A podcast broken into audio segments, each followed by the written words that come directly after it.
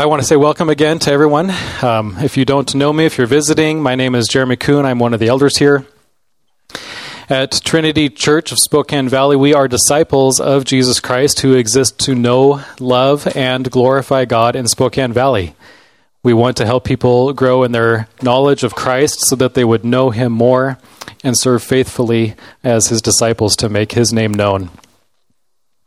If uh, I haven't met you, I'd love to meet you. Paul would love to meet you as well. We want to find out how to serve you, how to get you connected with our body. Um, there's more information about us on our website, uh, trinity spokane valley dot com. There are business cards that have that email address in the back. And there you can find our beliefs, our history, and why we're here. Uh, speaking of how to get you connected, we have registrations open right now for a couple of things. Uh, the biggest way to get connect- connected with us is uh, by pursuing membership with us. We have a regist- uh, registration open for a membership class. Uh, the next one starts on October twenty-third. It's a two-session uh, class, uh, usually about an hour and a half each time on Sunday evenings.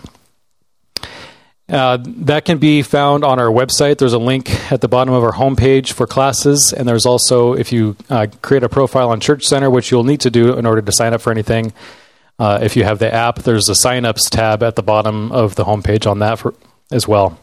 Uh, our next members' meeting will be November thirteenth, so uh, that will be a time for us to share some body life stuff that we don't have time for on a Sunday morning. We are introducing a new uh, new thing today, not just being in a new building, but also a new element to our service. Uh, we'll get to that in a minute, but the reason I want to bring this up now is that there's a, a survey that went out recently called The State of Theology that's put on by uh, a ministry that seeks to equip people. It has a global impact, but what they'll do is they'll survey people in the United States, and they'll essentially issue a statement, and then you say whether or not you agree with that statement or not. And these statements are contradictory to what is written in Scripture. And the sad news about this State of Theology survey is that half of people who identify as evangelicals, that, that we would say, yes, you're a believer, um, would affirm these statements that are not true according to God's Word. So with that, we're going to be doing um, two things. We're going to be working on starting our equipping hour. That starts next week. Registration is still open for that through the end of today. If you don't register by the end of today, uh, we'll still let you come in, but we can warn you that we're not going to have this resource available for you. So we'll be going through this for our first class. This is um, Built Upon the Rock, the church. It's a healthy church series. Um, a nice little study to work through and get to know basics, foundational stuff for, for life and doctrine for the church. Uh, there is also going to be uh, equipping class for our children, which they'll be going through the New City Catechism as a curriculum. And that is also what we are going to be doing as a body together. So in your bulletins, your little trifold piece of paper, uh, there's a section in there under the announcements about what our confession catechism is. This is from the New City Catechism. Many of us went through this if we were, if you were with us at Faith Bible Church. Um, we went through this for a little while. And it's a nice uh, fifty-two-week um, catechism, or fifty-two question and answers, designed to take you through it in, once in a year. Uh, but these affirm through question and answer and scripture reference to teach us foundational and important doctrines of the Christian faith. So what I'll do t- this morning and what the practice will be is that I will read the question, and then we will all read the answer together, and then we'll read the scripture reference together. Um, some of the scripture references, just for future reference, are going to be too big to fit on this little piece of paper. So I would encourage you to have your copy of the scriptures handy, either on your phone, which I don't prefer, or on paper, which I do prefer. Um, That's just preference for me. But anyways, we want to we want to work through that uh, together, question, answer, scripture reference. So let's do that now. The New City Catechism question number one is, what is our only hope in life and death? And all together with me, that we are not our own, but belong, body and soul, both in life and death, to God and to our Savior, Jesus Christ. Romans fourteen, verses seven through eight says, "For none of us lives to himself, and none of us dies to himself. For if we live, we live to the Lord, and if we die, we die to the Lord. So then, whether we live or whether we die, we are the Lord's." Let's pray. Father, we give you praise as the Lord of all creation, and, and again we give you praise for your steadfast love and your faithfulness that endures forever. We confess that many of our deeds are worthy of your judgment, a just judgment, because we seek our own interests and we pursue our own kingdom instead of yours. Yet we give you thanks because you have given yourself to us and your Son. You've given your Son to us as a refuge, and we thank you for reconciling us to yourself, for finding the perfection that we need in Christ, by whom you purchased us for yourself, for your glory. So we ask that you would increase our faith. We ask that you would help us to trust in your goodness and your faithfulness. We ask that you would protect our unity in the Spirit, to help us to be humble, to be teachable, and self-sacrificing for the sake of your name and for the love of our neighbor. We help us. We ask that you would help us to live lives that we were dying our, to ourselves and living for others. Father, I pray for Paul now as he comes to deliver your word to us, and I pray for us as listeners and hearers that we would come away as doers of your word for your glory. Amen.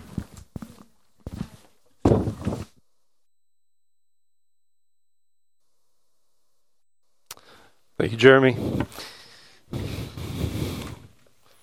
Well, do you feel like a church plant now? This is great, isn't it? A little unique, a little odd. You haven't been around the poles to see me, perhaps. Or maybe you sat behind the pole on purpose so you wouldn't have to see me, maybe. But uh, this, this definitely feels like a church plant. But isn't it wonderful that everything that actually matters, we can still do, right? The Word of God being central in everything that we do and say and sing and read. The Word of God being exalted in our congregation and uh, in our gathering together. And I, I love, I love the group of people here, sitting here. I love these people. You are wonderful people. And you have been flexible and have been so encouraging and had great attitudes. Uh, and you are you are being stretched, and I am thankful that you are willing to come along for this journey together. Uh, wonderful to see you this morning, and excited about uh, being here. I know maybe this was already said, but we will not be in this room every week. A lot of weeks we will be downstairs in the bigger room. Some weeks we'll be up here if they have an event going on downstairs, and so we will have to be flexible with that.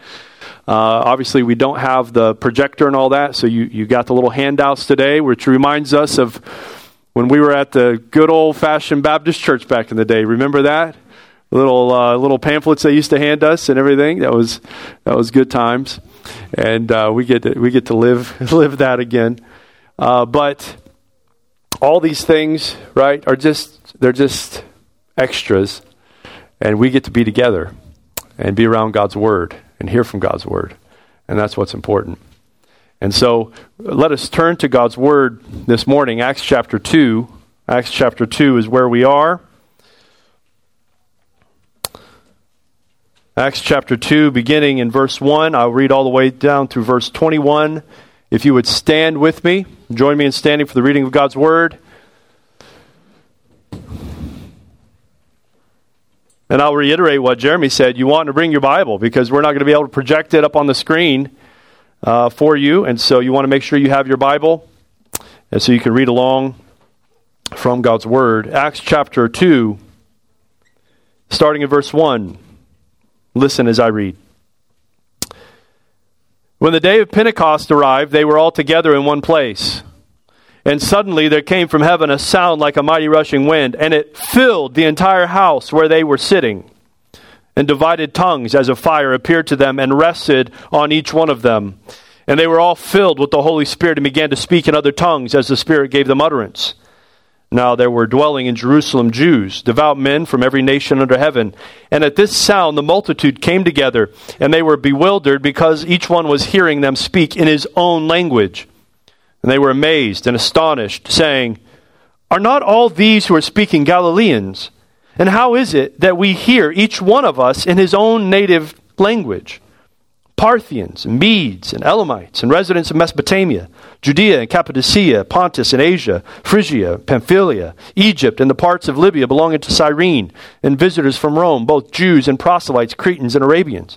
We hear them telling in our own tongues the mighty works of God." And all were amazed and perplexed, saying to one another, "What does this mean?" But others, mocking, said, "They are filled with new wine." But Peter, standing with the eleven, lifted up his voice and addressed them, "Men of Judea and all who dwell in Jerusalem, let this be known to you and give ear to my words. For these people are not drunk as you suppose, since it is only the third hour of the day. But this is what was uttered through the prophet Joel. And in the last days it shall be, God declares, that I will pour out my Spirit on all flesh. And your sons and your daughters shall prophesy, and your young men shall see visions, and your old men shall dream dreams, even on my male servants and female servants. In those days I will pour out my Spirit, and they shall prophesy. And I will show wonders in the heavens above and signs on the earth below, blood and fire and vapor of smoke. The sun shall be turned to darkness and the moon to blood, before the day of the Lord comes, the great and magnificent day. And it shall come to pass that everyone who calls upon the name of the Lord shall be saved." This is the word of the Lord. You may be seated. This passage before us this morning creates a great deal of speculation and debate, creates a great amount of interest.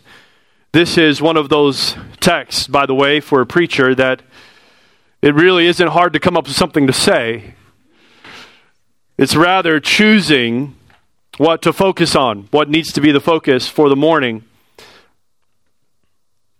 There are indeed a lot of bad teachings that also come out of this text, a lot of heretical teachings about the Holy Spirit that come from this text.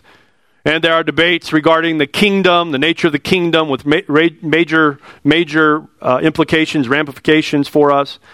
And there are significant interpretive issues in this passage, which are extremely important to uh, wade through and to talk about. All of these issues are of serious importance and would be worthy of a sermon or of a series of sermons to talk through. But what interests us today, more than any of that, what interests us today is, how does Luke mean to communicate this? How does this fit in the context of the book of Acts? What is the importance that Luke is trying to get us to see? Remember, Luke is writing to Theophilus so that Theophilus can be certain. What is Luke wanting his audience to see? What is he wanting his audience to be certain of? What is he wanting his audience to respond to? For us, that is the important question this morning. Not the debates and the speculations and the curiosities, but how are we as God's people to respond to God's word? That's what is most important. The text we have before us comes to us in two parts. First, in verse one down through verse thirteen, we have a supernatural event that takes place, which then gives way in verse fourteen through twenty-one, and really all the way through chapter two, Peter's going to preach a sermon. The supernatural event gives way to an interpretation from the Apostle Peter on the meaning of the event. What does this event mean? And this is a pattern throughout the book of Acts. It's kind of nice that it works this way. There is an event, and then there is an interpretation of that event. And throughout the book of Acts, we're going to see that. So let's look first at the event. Let's look first at what happens here in this chapter. On the day of Pentecost. Now stop right there. What is the day of Pentecost? Do you know that?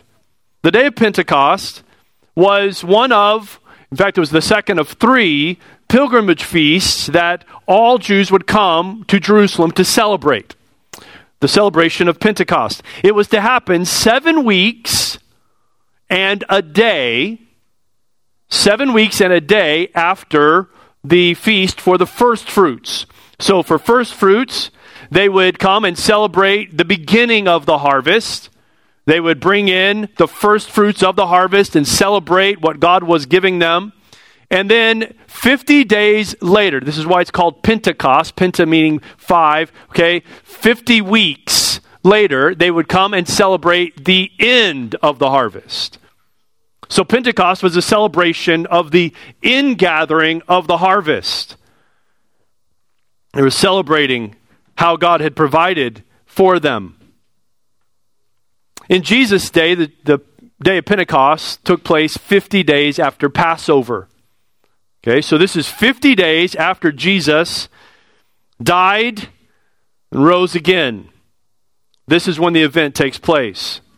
They're there sitting in the upper room. And I thought, just for authenticity's sake, we would gather in an upper room just to know what that feels like.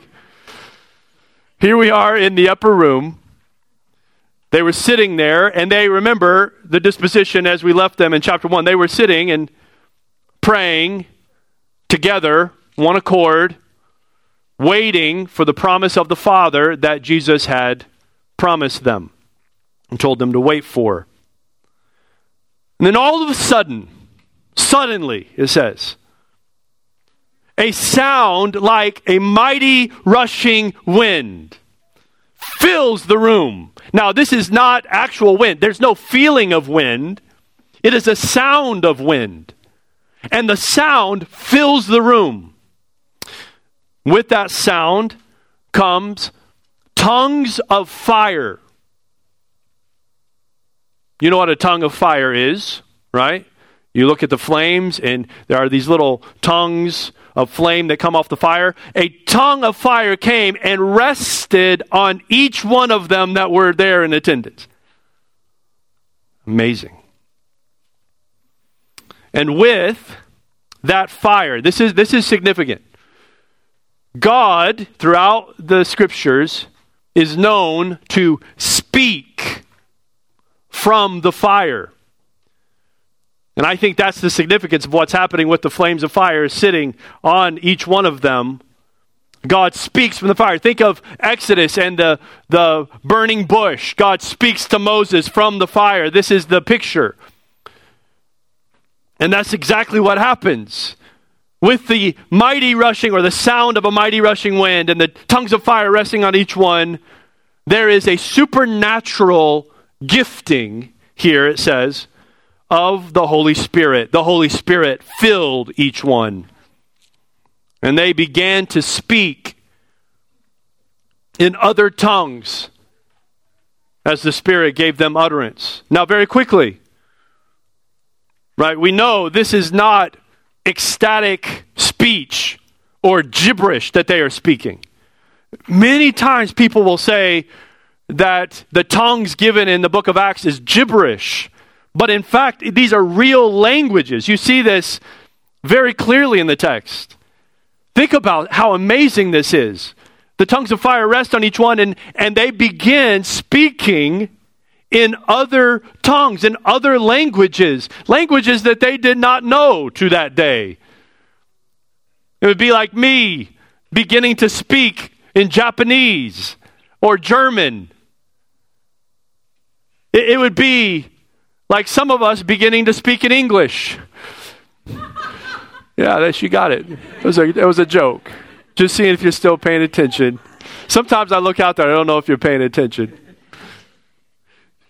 These are real languages that they're given to speak. Amazing. Well, what, what is it that they are speaking, right? Down in verse eleven, it says they are speaking in these other tongues the mighty works of God. And there, as this supernatural utterance, this gift of the Holy Spirit, which results in their speaking in other tongues, as they are experiencing this. A crowd gathers. At some point, even though the text doesn't tell us this, at some point they've moved out of the upper room. And a crowd, at the noise, a crowd has gathered and they are listening. Where is this crowd from? Well, Luke lists a, a, a list of nations and regions and cities and places here for us. If you looked at a map, and I did this this last week, I looked up all these places on a map. If you look on a map, it is literally from every corner of the earth at that time. North and south and east and west. They are from every nation. And that's what it says. There were there those from every nation under heaven.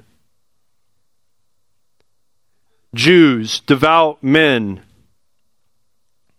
from every nation under heaven that came, and they were amazed, and they heard these tongues, and they heard the mighty works of God being spoken. And, and what do they say? How is this possible that we are hearing in our own language, in, in the tongue of our native land where we are from? How is it that we are hearing the mighty works of God spoken in our own language by these men from Galilee? This is impossible. And they were amazed. And there are two responses that you see. You see that there? Two responses. Verse twelve, and all were amazed and perplexed, saying to one another, what does this mean? They understand this is significant. What does this mean? And then there are others who mock and say, they are filled with new wine. They're drunk. They mock at what they see. This is instructive for us. When the supernatural occurs, you know, the supernatural occurring is not enough. Sometimes people think, well, if I could just see, if I could just see, then I would believe. No, you wouldn't. The supernatural taking place right in front of your eyes is not enough. They are confronted with the same information that the others have, and they choose to mock what they are seeing instead of ask, what does this mean? What is your disposition this morning? As you encounter the truth about God, about sin, about judgment, about Christ and who he is, his death and resurrection and ascension, what is your disposition towards the truth that you hear? Is it to mock? Is it to doubt? Is it to question? Is it to reject? Or do you want to hear more? Do you want to know what it means for you? Well, this is glorious. We have a supernatural event taking place here in the Scriptures.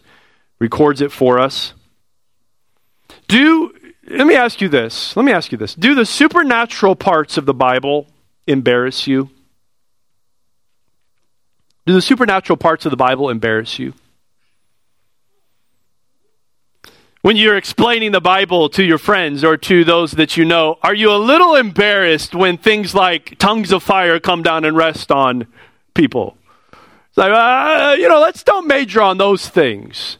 Let's talk about love, and let's talk about kindness, and let's talk about salvation, but let's don't talk about the supernatural things. That's a little embarrassing. We think no reasonable, sensible person would believe such things. We don't, we don't want to introduce those. We don't want to lead with those things. But I want you to know, and I want you to embrace this, the supernatural does not oppose reason. Quite the opposite. It is every bit of reasonable to expect that God would interact with his creation, and that when he does, he is able to break the parameters, the rules, the boundaries of nature itself. God made everything. And when he intersects with his creation, when, when he interacts with what he has made, he is not bound by the rules or the parameters of nature. And this is what we call supernatural. God acts in such a way as to break the rules of nature that he has made. Now, we believe that God is at work at all times. God is at work at all times, in all places, providentially. When we say that God works providentially, this is important. When we say that God works providentially, we mean that he is at work through the channels of natural means, within the limits and parameters of nature. Every detail, every moment, every square inch of the entire material universe is under his sovereign intention. It's under his sovereignty. And this is the truth of his providence. He works in and through all that he has made providentially. However, there are also times, and not so often as to become commonplace, by the way, that God does intersect with his creation in a supernatural way. In other words, he breaks or transcends the rules and laws of nature in order to make himself known in a clean or a, a, a plain way, clear and plain way. Supernatural events, then, most often correspond to significant moments in salvation history. Okay, when God wants to make himself known in a clear and plain way, he acts supernaturally so that it is unmistakable that it is God acting and no one else. His supernatural acts correspond with significant moments of salvation history. And it is these types of moments that are recorded for us throughout Scripture. Scripture is the record of God revealing himself to mankind. And so you have a lot of supernatural events in the Bible. But this is not, and I say this for a reason, this is not how God works most often. In other words, God intersecting with his creation in a supernatural way is not normative. It's not normal. If it was normative, that would diminish the significance of the supernatural event in which he is unfolding salvation history.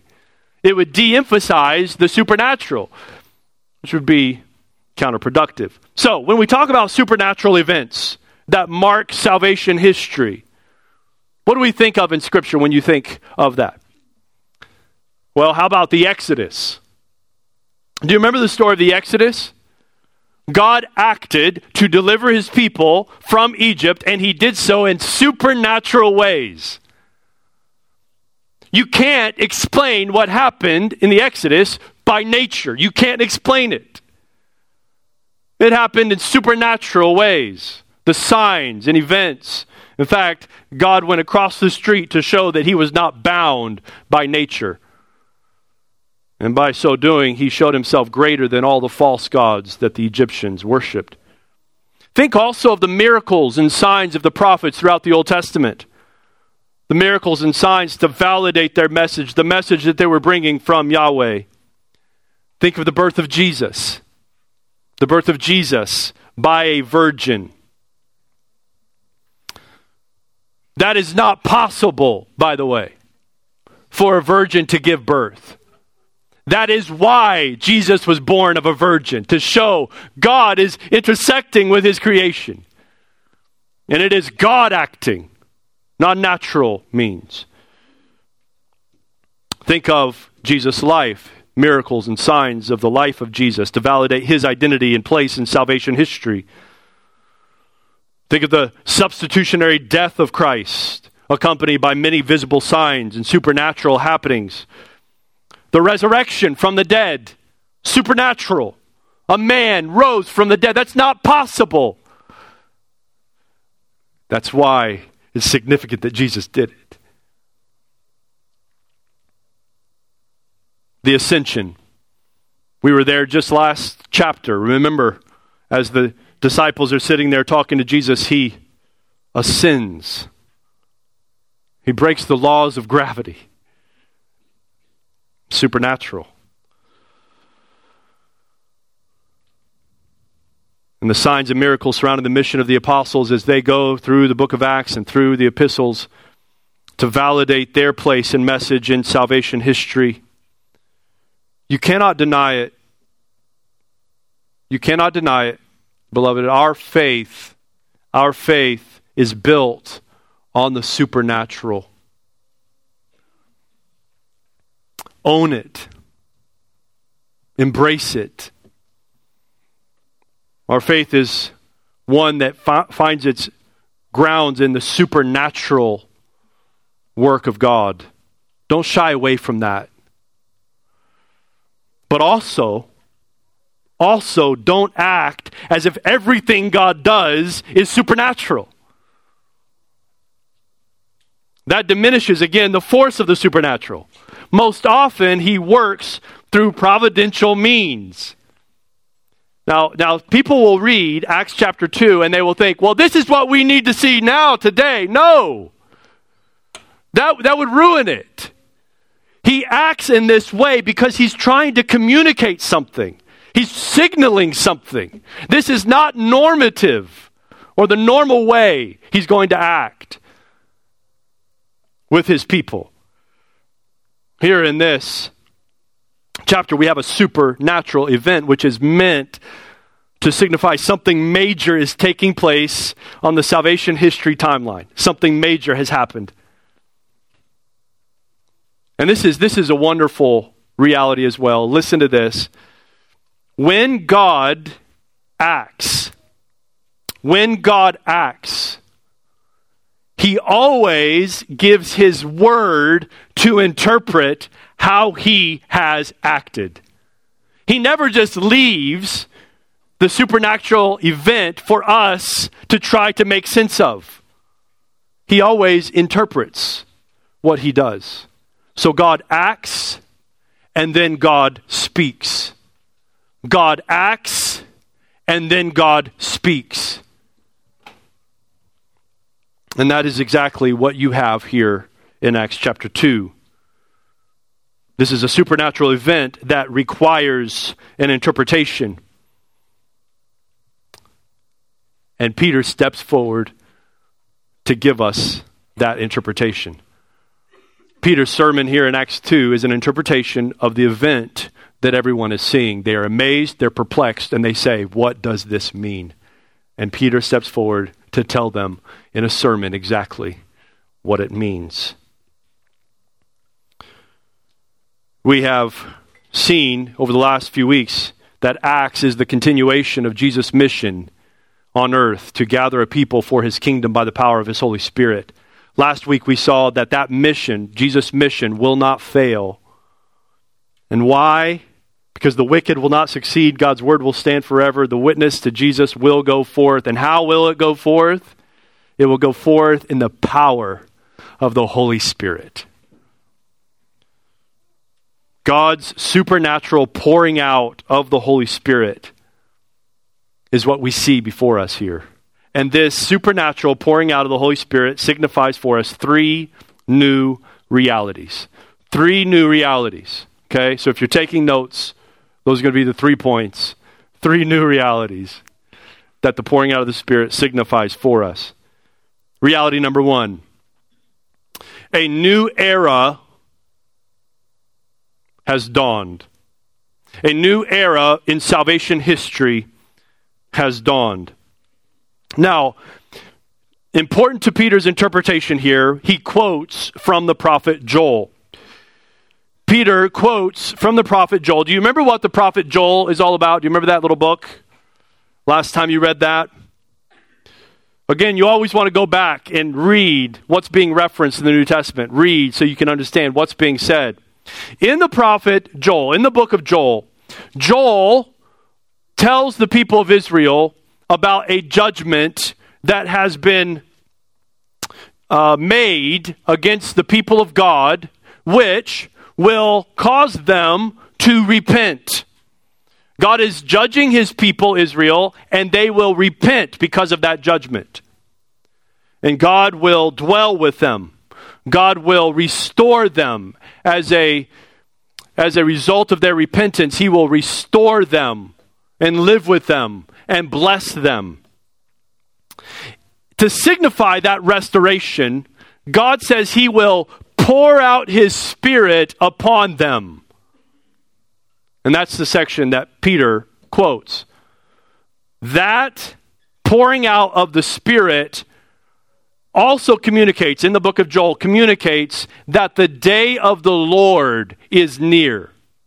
So after God restores his people and pours his Spirit out upon them, he will then judge all of his enemies in what is known as the day of the Lord. So Peter begins his interpretation of the event by quoting this passage from Joel. And he tells us there in verse seventeen of Acts chapter two, in the last days. Now Peter adds that to the quotation. If you look at the book of Joel, it just says after this, after the repentance, God will pour out his Spirit upon the people. But Peter says, in the last days it shall be. God declares that I will pour out my Spirit on all flesh. Here's what Peter says. The pouring out of the Spirit that you see before you people, this is signifying that a new era, a new day has come. And this day is called the last days. We live, Peter says, in the last days. The last days of salvation history. Now, why are they called the last days? They're called the last days because they are contrasted with the former days. The former days are the days of the old covenant. The former days are the days before Jesus comes and dies on the cross and is resurrected. Those are the former days of salvation history. Now we live in the last days. Jesus has come. Jesus has died and risen again. And God, like he has promised, has poured out his Spirit upon his people. So what does this mean? That means the next event on the timeline is the day of the Lord. The day that will bring judgment upon the wicked and salvation to the righteous. The New Testament refers to the time we are living in as the last days. Remember Hebrews one? God spoke to your fathers by the prophets many times, many places. God spoke to our fathers by the prophets, he says in Hebrews one. But in these last days, he has spoken to us by his Son. These last days are marked by the giving of the Spirit. The giving of the Spirit, Peter says, is nothing less than the promises of the coming kingdom being realized. That's what Peter is saying. Let me say that again. Peter is saying, the coming of the Spirit, the pouring out of the Spirit, like Joel has told us, the, the pouring out of the Spirit is nothing less than the promises of the coming kingdom being realized. Now, the coincide, this coincides, the coinciding with giving of his Spirit is the gathering of his people from the four corners of the earth. So along with the pouring out of his Spirit, he is also going to gather his people from the four corners of the earth. Does that make sense? In order to establish his kingdom, he has got to call his people from the four corners of the earth so that he can pour his Spirit out upon them, so he can begin the kingdom reality. The gathering of his people from the four corners of the earth. They've been scattered because of their sin, and he will regather them. Do you remember the significance of Pentecost? We just talked about a few moments ago. Pentecost marks what? The ingathering, the bringing in of his people. Right? Pentecost is the bringing in of the harvest. This is the bringing in of his people. And he says, Isaiah eleven, he says, Jeremiah twenty-three, I will call them from all the countries that they have been scattered to, from the north and from the south and from the east and from the west. I will bring them in from all those places. And what does he do in Acts chapter two? He brings them in from all those places. And here they are, hearing the works of God being prophesied or being told in their own tongue. And Peter says, you want to know what this means? You want to know what this means? This means that God is doing what he promised he would do. He's gathered you in, and he is pouring out his Spirit upon you. The kingdom has come. The kingdom has come. The pouring out of the Spirit is the new Exodus. The prophets of Israel prophesied concerning the gathering in of God's people. He says the pouring out of the Spirit means that God is fulfilling his kingdom promise. Do, do you remember in chapter one when the people, the apostles, were standing there and they said, will you at this time restore your kingdom to Israel? Will you at this time restore your kingdom? And he tells them, don't worry about, don't concern yourself with the timing of that. You go and be witnesses. When I pour my Spirit upon you, you'll go be witnesses of me. The timing is up to the Father. Peter, now that the Spirit has been given, now he tells his audience that the kingdom realities are coming. So, so in chapter one, Jesus says, it's not for you to know the times or the seasons. That's up to the Father. You go and be witnesses. Now in chapter two, we have the pouring out of the Spirit, and Peter saying, this is what Joel was talking about. The kingdom is coming. You're, you're seeing the kingdom realities come to pass. So is, is Peter jumping the gun here? Has Peter forgot what was talked about in chapter one? That, that's not his job, right? To worry about the times of the kingdom? Is he somehow in error? Which is what a lot of people say. Well, Peter's a little mistaken. He got a little excited. He's a little mistaken here. No, no. I believe that what Peter is saying is in perfect step with what God wants to communicate here. It would be really odd for Peter to be mistaken in this case. Peter is interpreting the prophet Joel for us, and he's telling us that the messianic age has come. The kingdom has come. This reality means that the next event on the salvation history timeline is indeed the day of the Lord, that great and magnificent day when judgment comes for God's enemies and salvation for his people. As the prophets look then at the Messianic age, they see the day of the Lord and the Messianic age being really simultaneous, one event. Think, think of a mountain range. You ever drive and see a mountain range in the distance? You see the mountain range and it looks like one unified whole from a distance, but then as you get closer to it, you begin to realize that there are several peaks involved in that mountain range and it begins to spread out a little bit. Well, this is the Old Testament prophet's perspective of the day of the Lord, the Messianic age and the day of the Lord being almost simultaneous. But as we get closer, we realize there is some depth here, some distance here.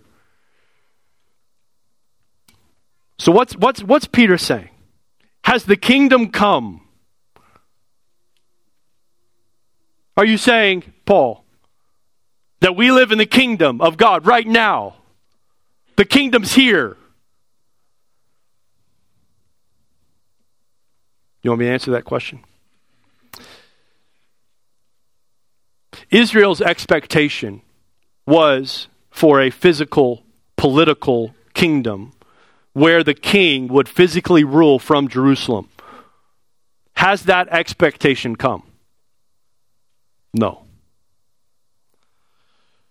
But that kingdom that they anticipated also had a spiritual expectation where the Spirit of God would be poured out upon the people and they would live under the rightful rule of their king. They would live in obedience.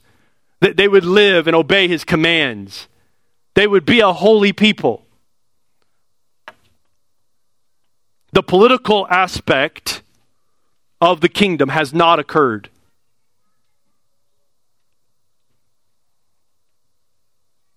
And, by the way, I don't think it is our responsibility to bring in that political kingdom, as some would say, that it's our job to accomplish on earth that political kingdom.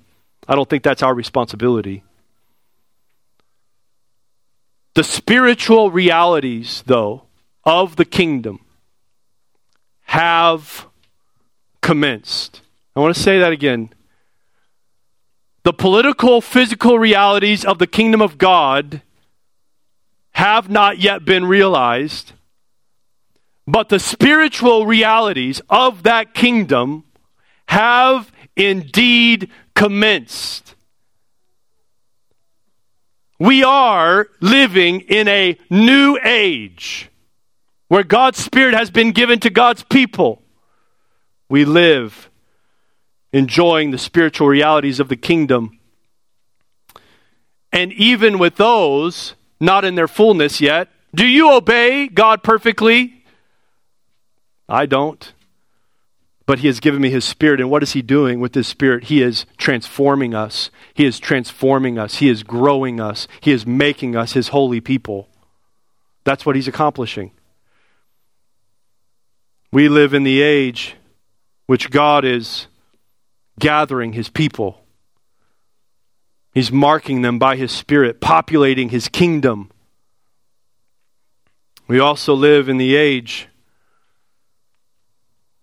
where His enemies oppose His kingdom and oppose those who are part of His kingdom. Do you understand that our lot in life, our lot in this world, is not, we, we are not living in a reality where we have political victory. I've been reading to my kids a book called Martyr of the Catacombs. Jerry Perrine loaned that book to me. I don't know if you've read it or not. Martyr of the Catacombs, and it talks about the persecution there in Rome and how the Christians were driven down into the catacombs, the places where they buried the dead. And that's where they had to live because of persecution. And I thought, as I was thinking through the kingdom and our place in the world right now, our place, our place in this age, as the kingdom realities are ours in the Spirit, our place is in the catacombs. That's where we, that's where we are driven. See, I, I think we've become way too comfortable with the kingdoms of this world. I think we've become way too comfortable living as part of the world. This is not our kingdom. This is not what we live for. This is not where our hope is found. We are the people of God's Spirit. The Spirit of God has been poured out upon His people. And His kingdom has come in. And, and that reality that we live for, that puts us at odds against the political powers of the day. That puts, at, puts us at odds with many of the people in our neighborhoods and those that don't want to hear about Jesus' reign and rule. We live in a new age, the last days, the last days before the day of the Lord, which should change the way we preach the gospel, shouldn't it? Judgment is coming. Is judgment a popular part of the message today? Judgment is not a par- popular part of the message. When we when we preach the gospel, we are often encouraged to use a salesman's type of approach. Win them through your winsomeness. Well, I'm not saying don't be winsome. Okay, don't stand out on the corner with the sandwich board on and expect that to do anything. All right. But people, we we have a message that is for salvation, but warning people of the judgment that is coming. That's next on the timeline, the day of the Lord. The new age is our present reality. He is bringing in His kingdom, populating His kingdom. And that new age brings a new relationship. So point number two, a new relationship. We live in a new age marked by the pouring out of the Spirit, and this brings with it a new relationship. God has given His Spirit to all flesh. And look at what He means by that. Look there at Acts chapter two, verse seventeen. In the last days it shall be, God declares, that I will pour out my Spirit on all flesh, and your sons and your daughters shall prophesy. Your young men shall see visions, your old men shall dream dreams, even on my male servants and female servants. In those days I will pour out my Spirit, and they shall prophesy. The term all flesh then here is referring to every member of the household of God. Young and old, male and female, even the servants of the household of God have been given the Spirit. All of his people will be given his Spirit. And it says they will prophesy. What does that mean? He, he will, they will prophesy. I think a lot of times we think prophecy means telling the future. That's not what prophesying means. Prophesying, when the prophets were given visions and dreams, and that's what he's saying. The prophets were the ones given the dreams and the visions. But he says, in that day, all of my people will be like prophets, and they will speak the truth of God, and they will speak about the mighty acts of God. They will prophesy who I am and my truth. Now, this, this promise that all flesh will receive his Spirit and will prophesy is connected to a story in Numbers chapter eleven. I know, I know, I, I referenced Joel earlier. Maybe you haven't re- maybe you haven't read Joel recently, but I know you've read Numbers eleven, right? Numbers eleven. And it's a story I'm sure all of you know really well. Moses had been given the Spirit of God for leadership. Okay, so so The, the Spirit being given to his people, that is not new. What is new is that the Spirit is given to all of his people. So he gave Moses his Spirit to lead his people. And Moses needed help in leading those people. And so he chose seventy elders. You remember this in Numbers? He chose seventy elders, and God took the Spirit that was on Moses, and he divided it up and gave it. He shared it with those seventy elders, those seventy leaders. And when the seventy men had the Spirit of God come upon them, you know what they did? They prophesied. Again, they weren't telling the future. They began to speak the truths of God. They, they began to declare who he was, his mighty acts. And they did so with power. It's amazing to think of. Well, apparently, Two of the seventy men, two of those seventy men, Eldad and Medad, Eldad and Medad, they didn't go